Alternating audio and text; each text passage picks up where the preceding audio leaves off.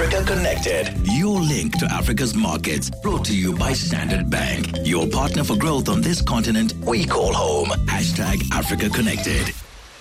Okay, so let's go straight to Lagos where Nikiwe Bikitsha is, and uh, she's been connecting with businesses, uh, just having conversations with players uh, in the business and civil society.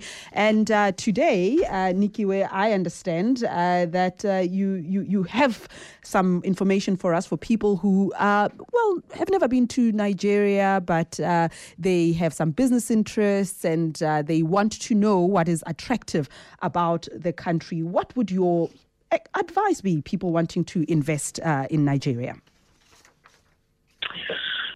Really, it's a very complex, I think, question to, to respond to. For starters, I think three days is very uh, little time to explore a country or to try and understand a country as diverse and as vast as this. I must say, over the past few months, as I've traveled around the continent, by day three, which is usually my last day, I have a better sense in my own head about what the trends are, about what is going on, having spoken to people. It's incredibly difficult uh, when it comes to to Nigeria. I, I've never experienced anything as as diverse as this. For starters, I mean, I think when it comes to doing business, let's be clear, it's it's not easy.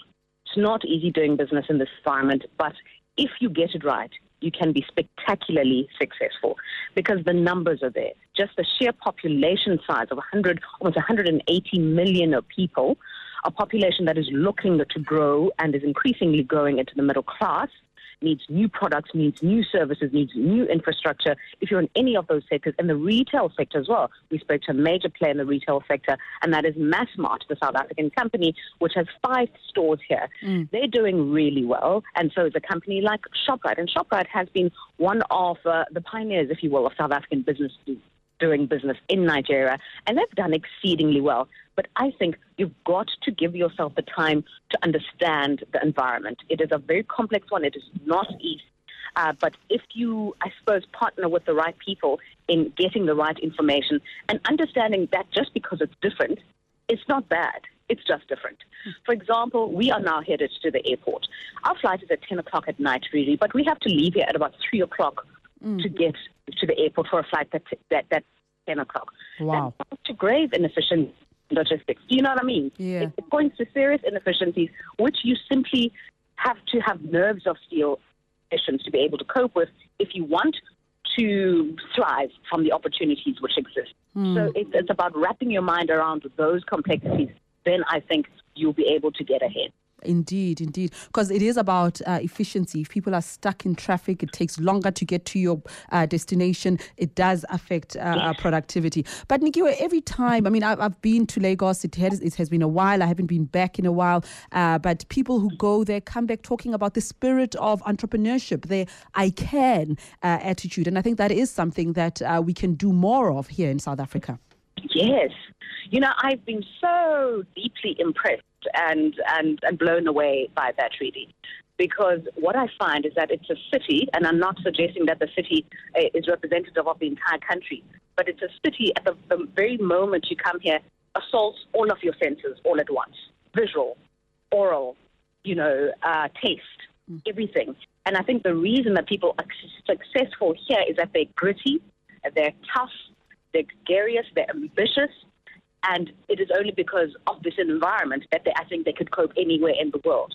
And that entrepreneurial spirit has Nigeria, I think, almost in spite of itself. Mm. You know, in the midst of of what appears to be chaotic, people make it work. At the situation at the moment is that the, the naira has devalued immensely. Really, mm. uh, there's a shortage of foreign currency. But I mean, we see spectacular business taking place anywhere people work the system. You know, they work it, and, and it's not any. Okay, we've lost Nikiwe, but we were about to wrap up our conversation.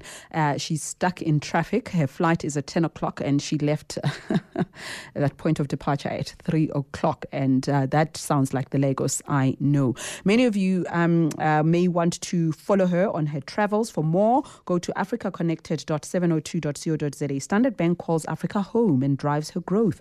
Combining their strong African presence with global capabilities, they support the aspirations of clients looking for a banking partner who knows Africa. Standard Bank has partnered with 702 on Africa Connected to give you in depth, first hand insights into Africa's diverse markets. Let Standard Bank be your partner for growth on this continent we call home.